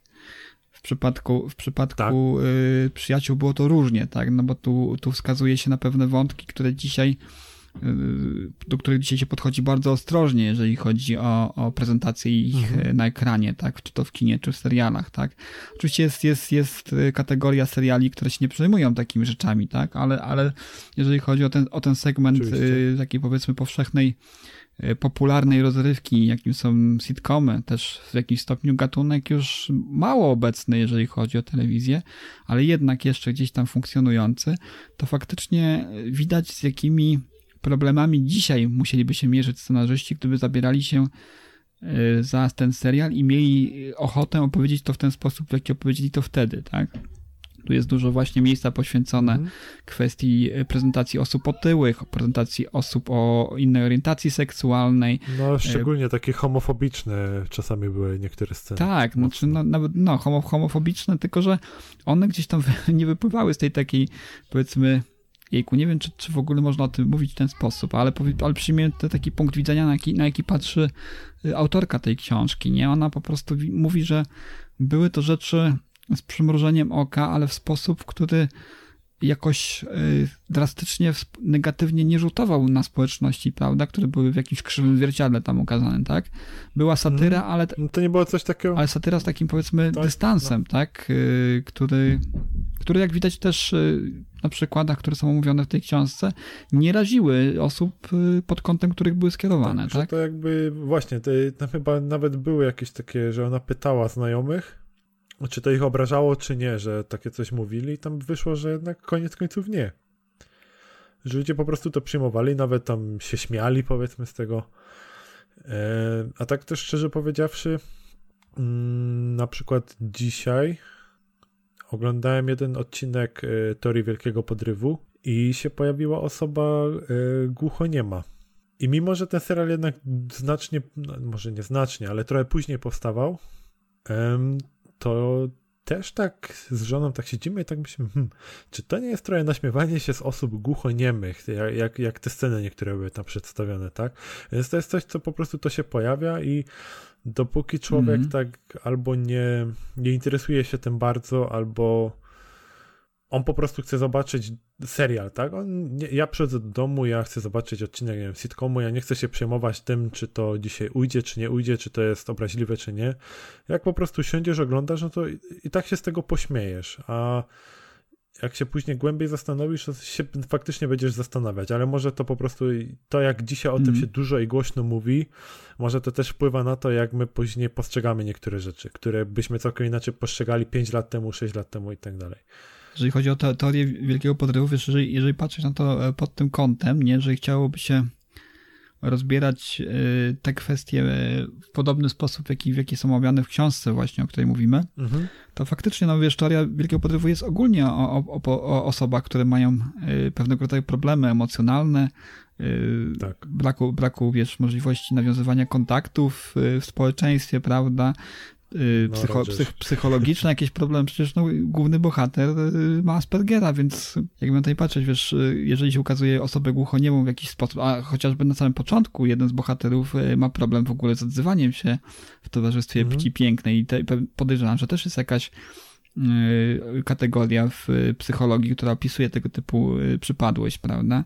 Więc no faktycznie, No no, ko, ko, komedia, komedia w jakimś stopniu musi pozostać komedią oczywiście, jeżeli nie jest nazbyt daleko idąca w tych żartach. Natomiast no fajnie, fajnie właśnie jest pokazana ta druga strona, tak, co bardzo rzadko się robi w takich gdzieś dyskusjach publicznych piętnujących pewnego rodzaju rzeczy w kinie, tak. To jest właśnie pokazane, że ta druga strona tak na dobrą sprawę nie odbiera tego w ten sposób negatywny, tak, bardzo pozytywny. Tutaj, jak wspomniałeś wcześniej, w tej książce wypowiadają się te osoby otyłe, wypowiadają się y, osoby ze środowiska LGBT, których tak na dobrą sprawę to, co było w przeciołach, nie raziło, a wprost przeciwnie, w niektórych przypadkach wpływało na pozytywny wizerunek właśnie tych osób w, w opinii publicznej, nie? Ba, na, na, nawet, bo tam się też mówiło, że e, wśród młodzieży ten serial jest odbierany jako właśnie mocno homofobiczny i tak dalej, ale z drugiej strony znowu patrząc na jakby tamte lata, kiedy to wychodziło, to się zastanawiam, który serial też e, na przykład taki pełnoprawny związek e, dwóch kobiet pokazał i w sumie go nawet przeprowadził e, jako długotrwały związek, tak? Czyli tam też było małżeństwo, Yy, Przy okazji się też pojawiały tam te problemy z wychowaniem dziecka, tak, że tutaj nie wiem, że syn powinien też móc bawić się lalką, a nie tylko tym e, G.I. Joe'em i tak dalej, więc mimo Mhm. wszystko gdzieś te problemy były poruszane, może delikatniej, ale jednak się to No pojawiało. też, też e, osoba transseksualna, prawda, też e, chyba nawet się wskazywało, że po raz pierwszy Tak. na, na ekranie e, telewizji się pojawiła właśnie w tym serialu. Tak, jak dobrze pamiętam, to chyba właśnie tak było, że to chyba był pierwszy raz, tak ot- otwarcie nawet. Słuchaj, byliśmy przy, przy Michale, przy Zrobiłbym coś złego, takiej książce, która gdzieś tam bardzo głęboko sięga korzeniami w przeszłość, w nostalgię za, za latami 90., 80., nawet w jakimś stopniu. Troszeczkę też porozmawialiśmy o książce, która też e, wiąże się z serialem, który w naszej młodości był ciekawy dla nas, interesujący, a ja taką książeczkę mhm. przeczytałem, która mi się wydaje, że jest też ciekawa z punktu widzenia y, innej, innej kategorii rzeczy, którymi się interesujemy, czyli, czyli gier komputerowych i ogólnie informatyki. No to słucham. Która też wpadła w moje ręce całkiem przypadkiem i też y, jest takim, powiedzmy, czarnym koniem, bym powiedział, ten ubiegłego roku, bo w ogóle nie spodziewałem się, nie czekałem na nią, nie, nie spodziewałem się, że coś takiego się ukaże i jest opowiadane w y, minionym roku. I jest to książka pod tytułem takim dość skomplikowanym, Y, który jest cytatem wyjętym y, z tej rozmowy rzeki. To jest, to jest, to jest y, wywiad rzeka i jest to tytuł Oni migają tymi kolorami w sposób profesjonalny. Jest to wywiad rzeka dwojga osób, które bardzo dobrze pamiętają właśnie epokę lat 80., 90., początku trudnych, trudnych początków informaty, informatyzacji i komputeryzacji w Polsce. I osobą, która jest tutaj przepytywana niejako, to jest Piotr, e, przepraszam, Tomasz TDC, znany pod tym pseudonimem w środowisku demosceny atarowskiej, Tomasz TDC Ciesielewicz, Ciesielewicz, przepraszam, a wypytuje go Piotr Marecki. Mhm. I to ni mniej, ni więcej, tylko to jest rozmowa y, atarowca, aktywnego atarowca, y, który opowiada o czasach, tak, o czasach i epoce właśnie lat 90. E, w e, polskiej informatyce. Tak? A jaka była, taka była. Mamy tego typu rzeczy powszechnie dostępne, mamy masę rzeczy, które w tej chwili w jakiś sposób nawiązują do epoki, masę publikacji też, jeżeli chodzi o zwłaszcza o rynek zagraniczny w Polsce, to trochę więcej się tego ukazuje obecnie, chociaż nie tyle, ile się za granicą ukazuje. No, wiedzie w tym wszystkim y, czasopismo Pixel, które obok właśnie y, magazynu, który się ukazuje chyba co miesiąc, wydaje również inne rzeczy, takie zbiorcze ten, ale to jest właśnie rzecz, która wyszła gdzieś na marginesie przez korporację H Art wydane. H w środku jest wykrzyknik, potem Art. Mhm. No i przyznam szczerze, że wpadłem na to przypadkiem. Fajnie, że wyszedł e-book. Jest taka rozmowa dwóch ludzi, którzy opowiadają i o czasach, i o epoce, głównie z punktu widzenia yy, posiadaczy i użytkowników komputera Atari, komputerów Atari. Ja byłem ko komodorowcem, miałem komputer Commodore 64 albo Commodore 64. Bardzo mi miło jest spojrzeć na to wszystko z takiej perspektywy poprzez właśnie wywiad z, z osobami z tego, z tego kręgu. Co się okazuje, scena y, atarowska cały czas funkcjonuje, cały czas powstają y, programy, komputery, są w użytku, tworzone są nowe animacje, nowe dema i, i, też tutaj w tej książce możemy o tym poczytać, ale też jest taki bardzo fajny faktor tych ludzi, z, którzy gdzieś tam no, może nie byli w tamtym okresie. To nie jest właśnie, właśnie to jest o tyle ciekawe, że to nie są wypowiedzi osób, które tworzyły wówczas jakieś powiedzmy magazyny, tak jak teraz bardzo popularne są powroty właśnie tych osób, które stały za, za Secret Service, za Top Secret, takimi magazynami bardzo popularnymi o grach a to są zwykłych użytkowników, rozmowa po prostu o tamtych czasach, tak? I, I, to jest bardzo fajne, bo z takiej perspektywy można powiedzieć ulicy to jest, tak? Czyli jak to się wtedy żyło, jak, jak się człowiek musiał bardzo starać o programy, jak się tworzyło pierwsze programy, gdzie się ich szukało, jak wyglądały y, początki polskiego game devu w Polsce, też jest bardzo obszerna tej dyskusja na ten temat bardzo taka osobista perspektywa właśnie tej dwojga rozmówców. Często też y, rzeczy, które są dla mnie ciekawe, interesujące, ale też y, mogą się okazać niepopularne dla niektórych, bo tutaj też jest dyskusja o tym, co tak naprawdę należy uznać za polską grę, pierwszą polską grę typową, mm, co też nie do końca jest jasne w tej chwili, prawda, bo też definicja jest różna tego, co, co można było uznać za pierwszą polską grę. W tej książce znajdziecie na to odpowiedzi. Mhm. I ba bardzo fajna rzecz, gdzieś tam pomiędzy, poza tym nurtem, który jest taki, powiedziałbym, wiodący w Polsce, tak? Czyli społeczność zrzeszona wokół właśnie magazynu Pixel, e, społeczność zrzeszona i twórcy zrzeszeni wokół tej właśnie yy, wielkiego wydarzenia corocznego, czyli, czyli te, te, tego, tego yy, konwentu pikselowego. Tutaj taka książeczka wydana powiedzmy niskim sumptem e, przez e, dwóch, przez dwie osoby rozmowa o, o, o czasach i o, o właśnie e, początkach polskiego game devu w Polsce, po początkach demo sceny. To też bardzo ciekawe ujęcie jest rzadko poruszany w takich publikacjach w Polsce. Demoscena bardzo fajna i specyficzna właśnie społeczność, y, niesamowici kreatywni ludzie, którzy wyciskali no, ostatnie soki ze sprzętów, które, które posiadali. Bardzo fajna rzecz, polecam. Nie wiem, nie wiem, czy, czy, czy widziałeś, czy wiedziałeś o tym, czy też cię takie rzeczy interesują, ale ja z całą, z całą yy, no, odpowiedzialnością mogę to zarekomendować. Czytać nie czytałem, ale brzmi jak coś, co też na pewno by mnie zainteresowało, bo to, to, to są jednak też takie tematy, które gdzieś tam lubię. Czasami także, także ja, to, ja to polecam. A powiedz mi, czy u ciebie w tym roku było coś, co, co gdzieś poza, poza beletrystyką warte by było y, zarekomendowania w tym zestawieniu naszym takim małym? Wiesz co, właśnie tak szukałem, szukałem, ale chyba nie. Chyba nie mam nic takiego, co bym sięgnął i żeby było takie interesujące. Mm. Chyba takie z takich cięższych, z cięższych tematów to jeszcze, znaczy z cięższych tematów, bo tutaj teraz trochę o tym złym też myślę. Yy, nie wiem, czy kojarzysz, taki komiks wyszedł E, pod tytułem Maus. Tak, pamiętam. Opowieść mm. ocalałego. To to była, jak tutaj mm. mam zaznaczone, to to była w sumie ostatnia pozycja, którą przeczytałem w 2019 roku. I znowu, tutaj by się chciał powiedzieć, jakie to jest dobre, ale z drugiej strony ciężko powiedzieć o czymś takim jak to, bo to jest, jak dobrze pamiętam, to była historia e, Spiegelmana, gdzie jego syn za pomocą komiksu starał się opowiedzieć historię ojca, jak przeżył e, obóz. Znaczy, no Auschwitz, tak? Był tam jakiś czas i opowiadał swoją historię synowi, który to starał się przelać e, na komiks. I co tutaj jest takie, chyba jedna z najbardziej interesujących rzeczy w tym komiksie, to jest to, że Żydzi są przedstawieni jako myszy, Niemcy są przedstawieni jako koty. A Polacy jako świnie, tak? Tam było, było właśnie, tak. kontrowersyjne. Tak, to było bardzo, bardzo głośno o tym też e, się okazało, mm. że Polacy jako świnie i, Niem i Amerykanie jeszcze jako psy byli przedstawieni. Mm. I tutaj było bardzo dużo takich tych, że właśnie Polacy jako świnie, że nas obrażają, że coś takiego, tak?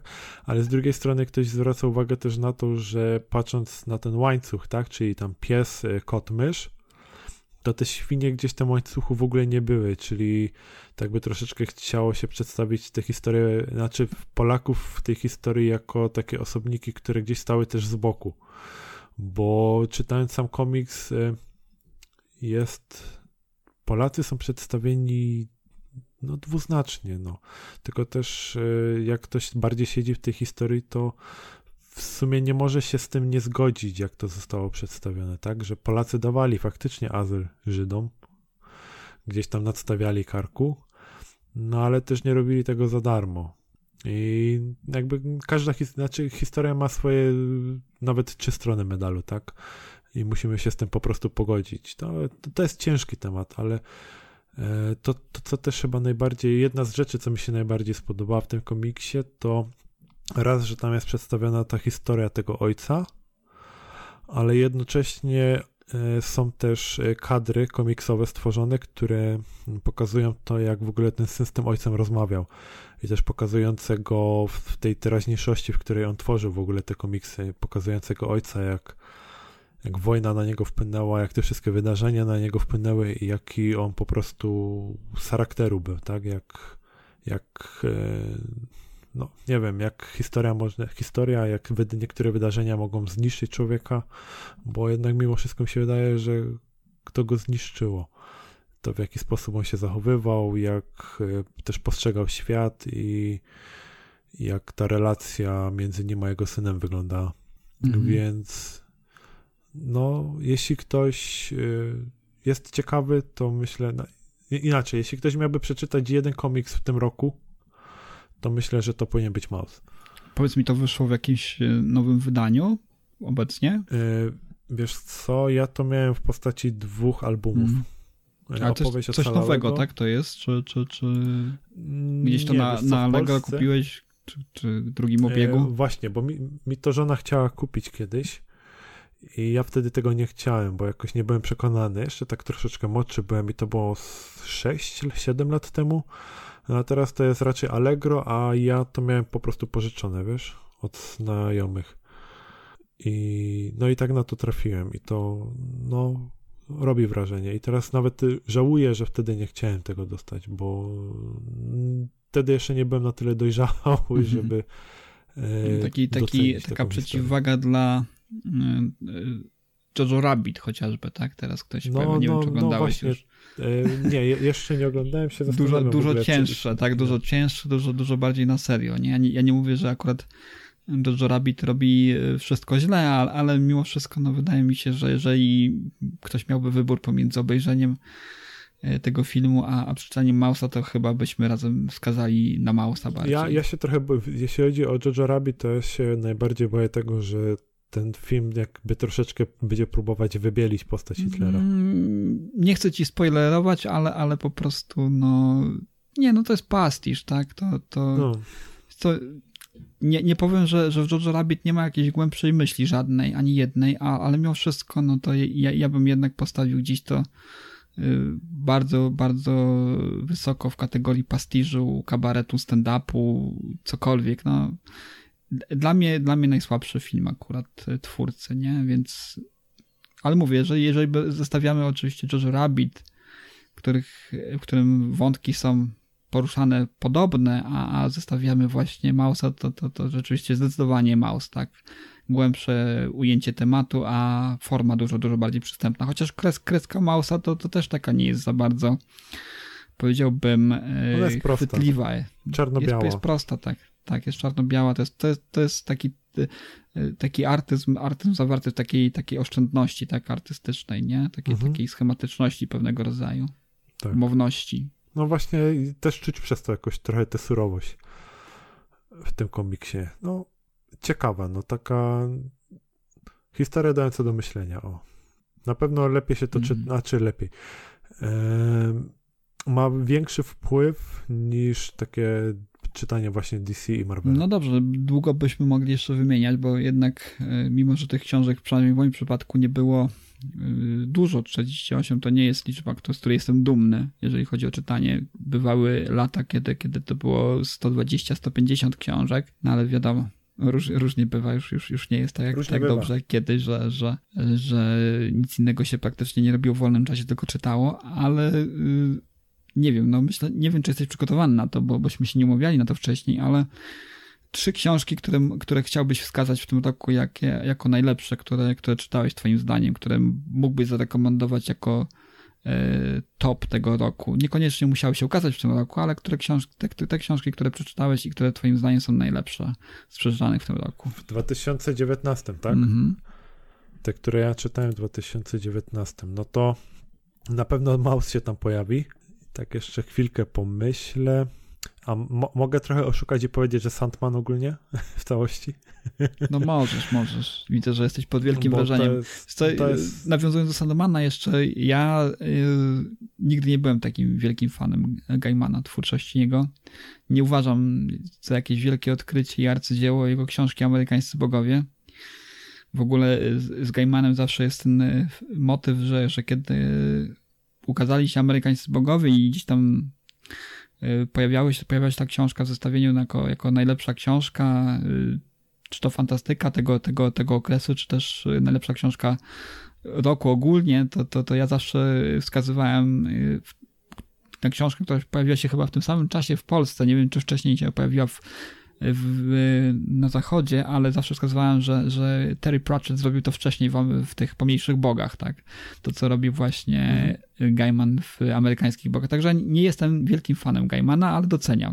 doceniam, lubię y, No. czasami sięgnąć po jego twórczość. ja ci przyznam szczerze, że z książek to chyba tylko Koralinę przeczytałem tak naprawdę Gaimana. Gdzieś tam cały czas myślę o tym, żeby go przeczytać, ale odkładam to cały czas gdzieś jakby na, na później, na później, na później, ale te komiksy, te komiksy naprawdę to było coś, co za mną chodziło dłuższy czas i w końcu sięgnąłem po to i faktycznie trochę czasu nad tym przesiedziałem, bo jednak trochę tego jest, to jest 10 takich dość, no może nie wszystkie, ale większość jest raczej gruba, grube to mistrza i trochę godzin na to zeszło, ale no nie żałuję tego naprawdę.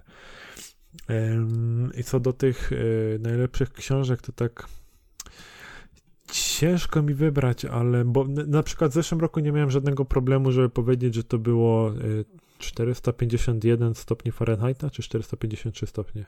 To to wtedy to było takie, co zrobiło takie wrażenie, że długo książka za mną chodziła.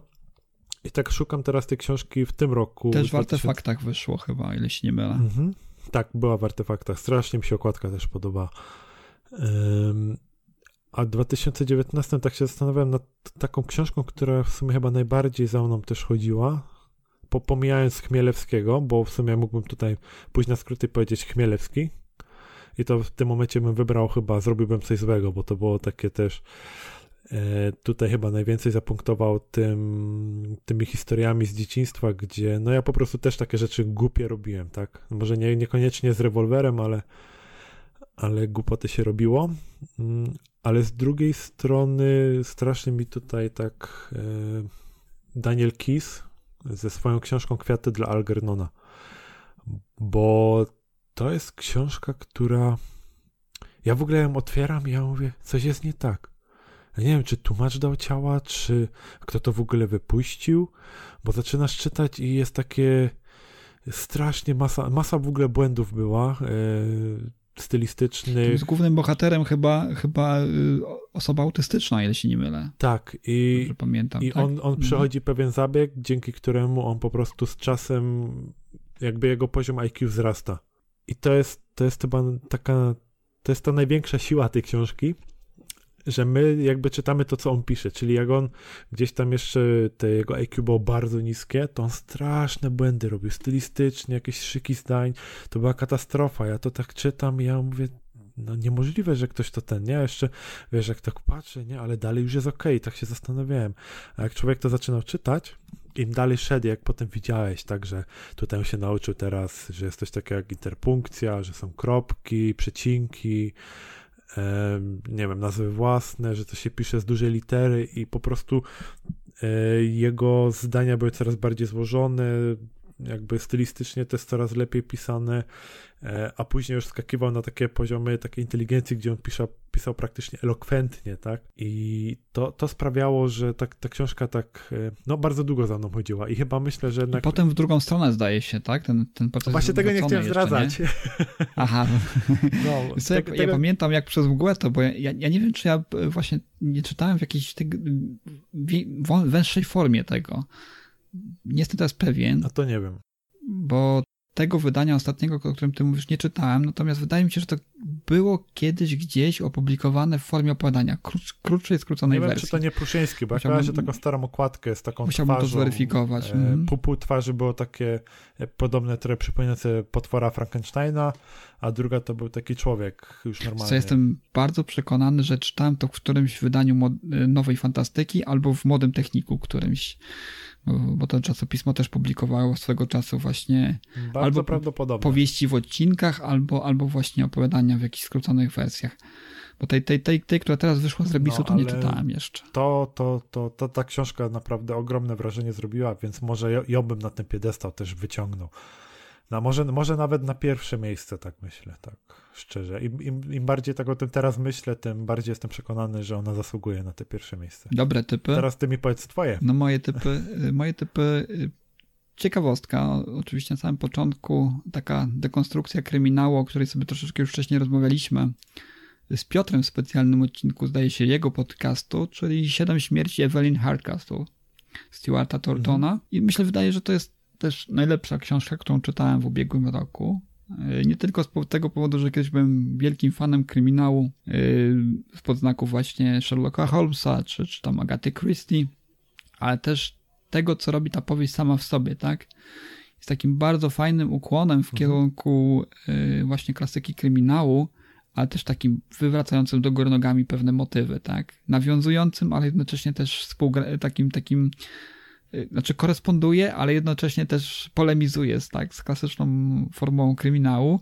Jest fajna. Ja nie chcę tutaj nic więcej zdradzać. Zresztą też ostrzegaliśmy o tym w trakcie naszej rozmowy. Myślę, że podlinkujemy tę rozmowę tutaj, jeżeli ktoś będzie chciał się zapoznać z tamtym podcastem. Ale jest to świetna książka, która naprawdę robi taką dekonstrukcję kryminału. Jest fantastyczna, jeżeli chodzi o fabułę, zaskakująca pod wieloma względami. Y, tu ponownie ostrzegam, myślę, myślę, że ostrzegałem też w przypadku naszej rozmowy z Piotrem, Ostrzegam też przed czytaniem blurba tej książki, ponieważ zdradza zbyt wiele. e, zdradza e, wydarzenia, które są naprawdę zaskakujące, jeżeli chodzi o pierwsze 20% książki, więc odradzam sięganie po e, opis na tylnej, na tylnej stronie okładki, ale naprawdę jest to świetna książka dla wszystkich fanów kryminału i nie tylko, bo to jest taka powieść, która stoi bardzo, bardzo mocno twi twistami i chyba najlepiej zaplanowaną intrygą, jaką kiedykolwiek czytałem w książce, także polecam zdecydowanie. Jest fantastyczna, świetna rzecz. Innowacyjna, ale jednocześnie też taka, która zadowoli tych wszystkich, którzy, którzy lubią klasyczny kryminał. Właśnie taki jak Agatha Christie tworzyła swego czasu, czy też, czy też właśnie yy, Arthur Conan Doyle, tak? Także to jest taka pierwszą, pierwszy mój typ. No drugi typ to jest yy, książka tej gościa naszego podcastu, który, który był tutaj już u nas, opowiadał troszeczkę w, w momencie premiery o, o, o, swojej książce, czyli książka Darka, Darka Tokarskiego. Mm. Nie wiem, czy, czy czytałeś? Bursztynowa zagadka. Nie, tego nie czytałem. A nie wiem czemu w sumie. No jest to, jest to na, pewno, na pewno taka książka, która w, w jakiś sposób y, nawiązuje do wielu, wielu motywów, które ja bardzo lubiłem kiedyś, jak byłem młodszy. Później już troszeczkę od tego gatunku odszedłem, ale jest to taka powieść e, sensacyjno-przygodowa, która gdzieś e, łączy w sobie to, co było właśnie najlepsze w książkach e, fantasty- przepraszam, sensacyjnych Kena Folletta, czy Alicera McLeana chociażby, tak? Czy nawet Jamesa, przepraszam, Jana Fleminga, tak? O, o przygodach Jamesa Bonda. Z takim typowym wątkiem, który jest charakterystyczny dla książek chociażby Dana Browna, czy też filmów z podznaku Indiana Jonesa. No to myśl, wydaje mi się, że tak kiedy się o tym mówi, kiedy się o tym słucha, to wydaje się to y, dość karkołomne połączenie i nie, nie, Może niemoż... ciekawe. niemal niemożliwe do, do połączenia, a jednak się tutaj Darkowi to udało. Y, mam przyjemność Darka znać osobiście, ale nie mówię o tej książce dlatego, że, że tak jest, tylko po prostu, że to jest fantastyczne, ogromne, spore zaskoczenie, fantastyczne literackie doświadczenie, jak, tak jak wspomniałem wcześniej, mało książek jest, które wywołały u mnie autentyczne emocje. Ta książka faktycznie wciągała mnie i był, był to ten typ literatury, po którą nie mogłem się doczekać, e, kiedy po nią sięgnę, tak, ponownie. Więc to, to, to, to na pewno na, na miejscu drugim by było. Y, Cena Nieśmiertelności Bursztynowa Zagadka Darka, Dark, Darka Wutokarskiego. Serdecznie polecam. Również już w tej chwili dostępne w e-booku. W momencie, kiedy to omawialiśmy, jeszcze nie było. Nie wiadomo było, czy będzie, ale już jest. Także jeżeli ktoś kogoś interesuje, to, to serdecznie polecam. Ja sobie wyklikam od razu. Natomiast na trzecią mam ogromny problem, bo ja w tym roku też minionym sięgałem po klasykę, tak? Wracałem do, do książek, które w jakiś, z jakiegoś powodu ominąłem, jeżeli chodzi o, o klasyczną literaturę. No i zastanawiałem się, co by tutaj wytypować jako trzecią książkę. No i myślę, że taką książką, która hmm, wskazałbym jako najlepsza w minionym roku, to będą Chłopi Władysława Reymonta. Oj, o, o, toś teraz mnie zaskoczył. Twist, tak, na samym końcu. No. Faktycznie jest to, jest to książka, która autentycznie tę emocjonalność poruszyła we mnie, jakąś taką nutkę nostalgii, ale też taką yy, jakąś taką wrażliwość, kurczę, obcowania z literaturą wspaniałą poprzez samo słowo, tak? Poprzez to, w jaki sposób jest budowana nie tyle fabuła, nie tyle postaci, ale też w jaki sposób jest ta historia opowiadana, tak? To jest takie piękne, poetyckie doświadczenie, mimo że, że, że mówimy o prozie, które faktycznie czuje się, że y, w trakcie lektury jest się wzbogacanym przez nie w jakiś sposób, tak? No, trudno to określić, to jest taka też kwestia bardzo, bardzo indywidualna i te, tego, w jak, jakie emocje w, literatura nas wzbudza, ale akurat chłopi dostarczyło wszystkiego, czego, czego, czego ja szukam w, tak, w książkach, czyli i było troszeczkę emocji i też takiego y, fantastycznego doświadczenia obcowania z pięknym słowem, tak, z literaturą wys wysokiego sortu, która jednocześnie potrafi zaangażować tak, czytelnika. Więc, więc tutaj mój, mój typ książki numer 3 w tym, w tym roku to Chłopi Władysława no. Reymonta. Także ukłon, ukłon głęboki w kierunku wszystkich uczniów, którzy, którzy muszą wyjątki z tej książki lub w całości ją czytać e, w szkołach, tak? Czytajcie, a jeżeli teraz wam się nie spodoba, to na pewno po latach docenicie. Ale powiem ci właśnie, że jak tak e, wspominam lektury szkolne, to chłopi to było jedna z tych niewielu pozycji, które w sumie były chyba najciekawsze dla mnie. Chodzi mi chyba o, tak, bo tak teraz myślę o tych licealnych Chociaż nie, bo to gimnazjum było. Jak przypominam sobie nauczycielkę, to musiało być gimnazjum. To chłopi to było właśnie to, co chyba z największą przyjemnością czytałem a w liceum to były zdecydowanie medaliony. No, u, u, mnie konkurencja była dość, dość, dość mocna, bo, bo ja y, zastanawiałem się nad wyborem pomiędzy lalką, a przeminęło z wiatrem. Ja lalki nie, nie zdzierżam do dzisiaj. Jest. może powinien spróbować. Nie wiem, kiedy ostatnio Oj, próbowałeś. Mo, może faktycznie powinien spróbować, ale jak tak sięgam pamięcią, to lalka to, to było dla mnie... Nie, to nie było dla mnie, o tak. W, ka w, ka w, każdy, w każdym razie w tej kategorii wygrali no, chłopi. Fajne. Dobra, to teraz ja mam pytanie w takim razie dla ciebie. Czy ty masz jakieś plany? Co byś chciał przeczytać? W, w tym roku y, przede wszystkim mam y, ogromną ochotę i postanowienie wrócić do beletrystyki, tak? Troszeczkę od tego odszedłem. Zaangażowała mnie literatura faktu, literatura historyczna, reportaż, innego rodzaju publicystyka. Nie zamierzam całkowicie porzucać tego, tego nurtu, natomiast chciałbym coś faktycznie, co wzbudzi moje emocje. I na pierwszy ogień, e, zainspirowany tym, że wyszło, ukazało się ogromne wydanie całej trylogii Ojciec Chrzestny. I pomyślałem sobie, że sięgnę po to, bo książki te były już wydawane osobno e, po polsku wcześniej ta i książki wchodzące w skład tej trylogii, która została wznowiona. Chyba nakładem wydawnictwa Pruszyńskiej Spółka, ogromna, wielka cegła, chyba tysiącstronicowa, także wspaniała rzecz na prezent, polecam, jeżeli chodzi o taką kwestię każdym... organoleptyczną, że tak powiem. Natomiast... Za każdym razem, jak jestem w księgarni i widzę tę książkę, to tak takim wilczym wzrokiem. No to warto, warto, jest, kupić, jest kupić, ładna. Kupić, A czytałeś w ogóle Ojca Chrzestnego wcześniej już, czy nie? ja chyba tylko pierwszy tom czytałem jakby ten, y, co tam, pierwszy film tak też był mniej więcej, chyba tylko to czytałem. Więc w sumie może by było mhm. warto rzucić na to. Także ty, trylogia, która się obecnie ukazała w tym zbiorczym wydaniu jest nieco myląca, ponieważ ona nie ma nic wspólnego z tym, co jest w filmach. Ponieważ tylko pierwsza część wiąże się z y, tym, co jest w filmach. Jest dość, dość, dość y, wierna filmowi, natomiast pozostałe dwie książki, które wchodzą w skład tego wydania, nie mają praktycznie nic wspólnego z filmem z tym, co znamy z filmów, z trylogii Ojciec Chrzestny filmowej, ponieważ każda z nich stanowi odrębną historię, która w bardzo, bardzo małym e, stopniu wiąże się z wydarzeniami, które są opisane w pierwszym tomie Ojca Chrzestnego, tak?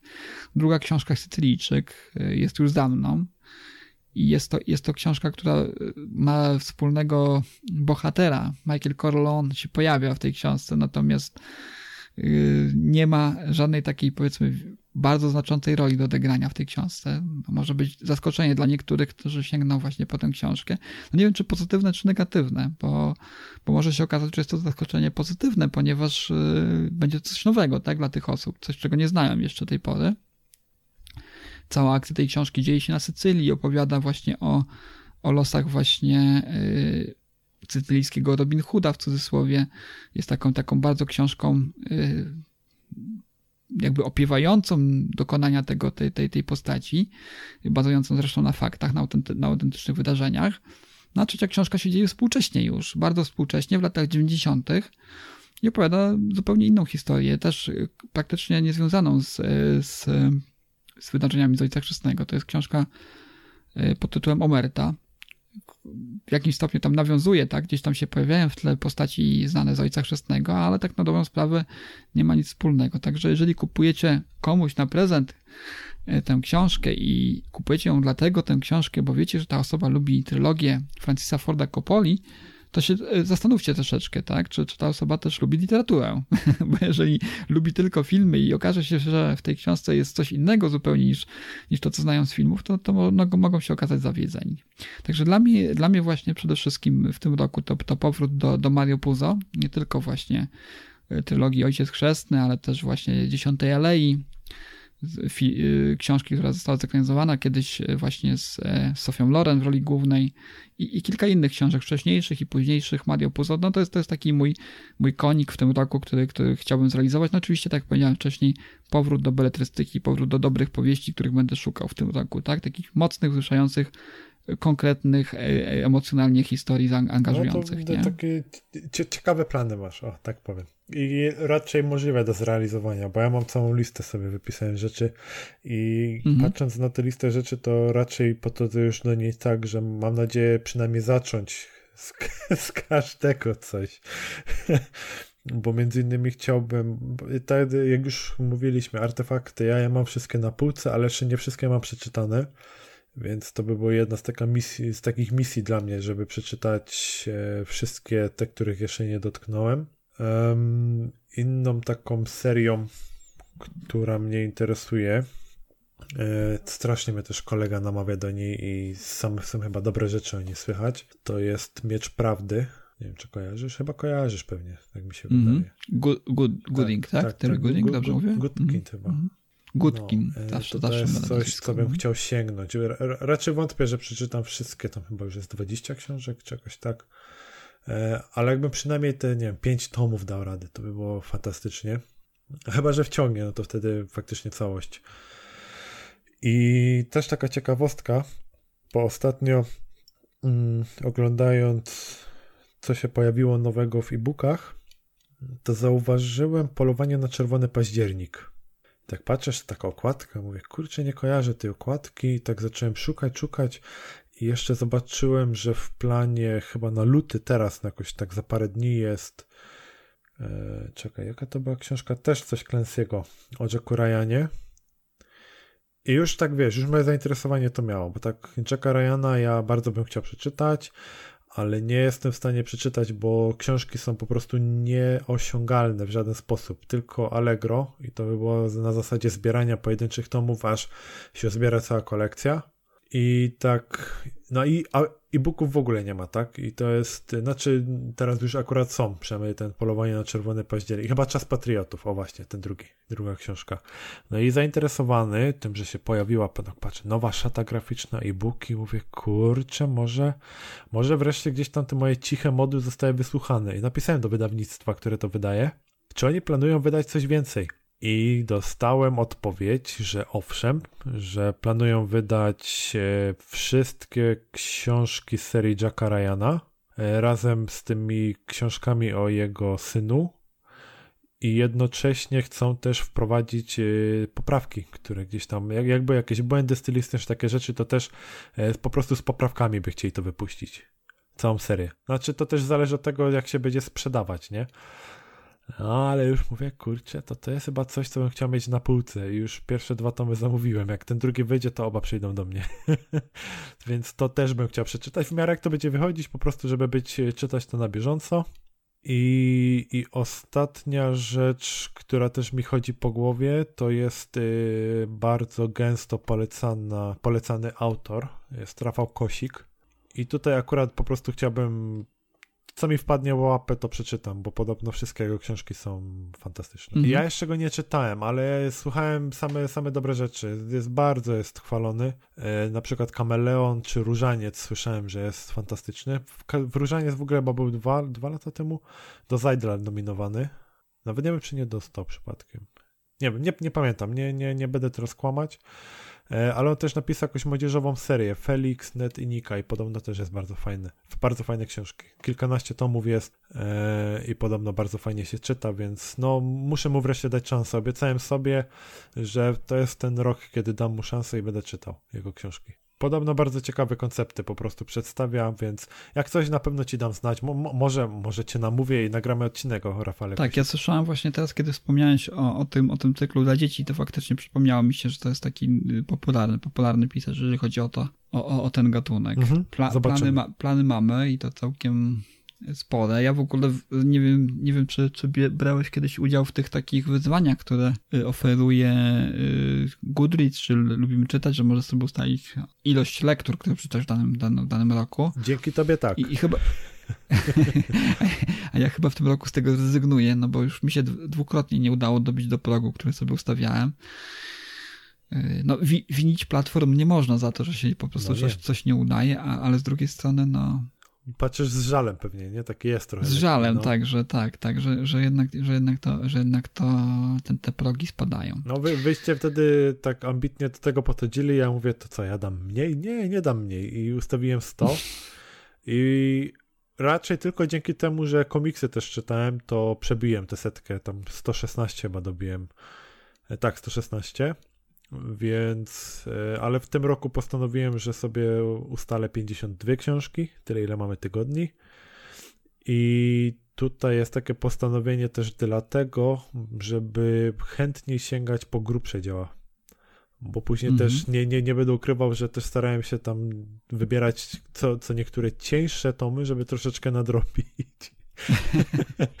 I, i, I tak to później tak, tak, tak, tak leciało i faktycznie zrobiłem. A teraz, no wiesz co, szczerze, już mam 22 pozycje przeczytane w Co, tym e, roku. wa, wart, warto, się, warto się właśnie, właśnie w kwestii, w kwestii tych platform, o których mówimy, lubimy czytać przeszłą modernizację ostatnio, to też się nie spodobało e, wszystkim. E, No, bywa tak, że, że lepsze wrogiem dobrego.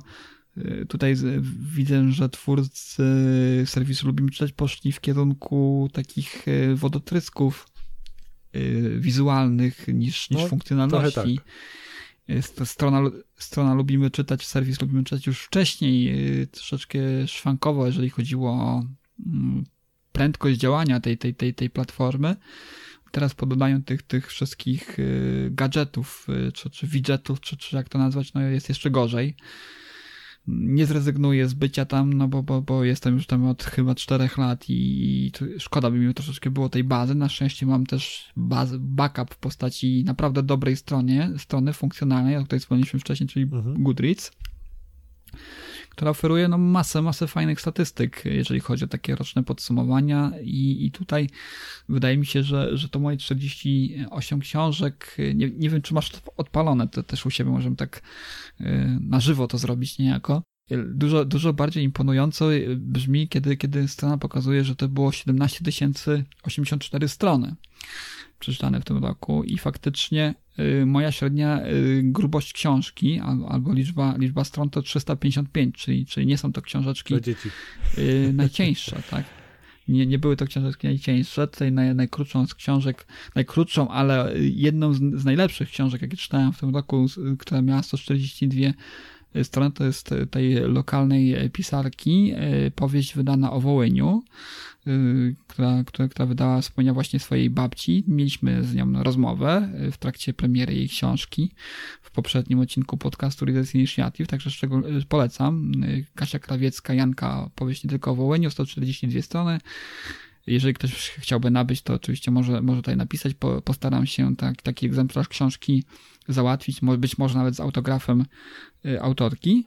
Natomiast najgrubszą książką była tutaj krytykowana przez naszego kolegę Piotra biografia y, Leonardo da Vinci, Waltera Isaacsona i, i ta książka miała 800 stron, także to, to, to najdłuższa. No a średnia, średnia wielkość to jest, to jest y, 355 stron. Przy czym y, tutaj też bardzo fajna, fajna dodatkowa statystyka. Y, Najrzadszy, najrzadszą ksią- znaczy książką, która najrzadziej była czytana przez ogół y, użytkowników tej platformy, to była książka czytana tylko przez jedną osobę, czyli przeze Wow. mnie w tym roku, milionem. Y, Książka Wiesława Wernica, Tropy wiodą przez prerię. To, to, to, no, to, to, to jest y, artefakt, można powiedzieć. Coś, co tylko ty Tak, w tym- odznaczyłeś w tym na Goodreadsa. najrzadziej czytana książka.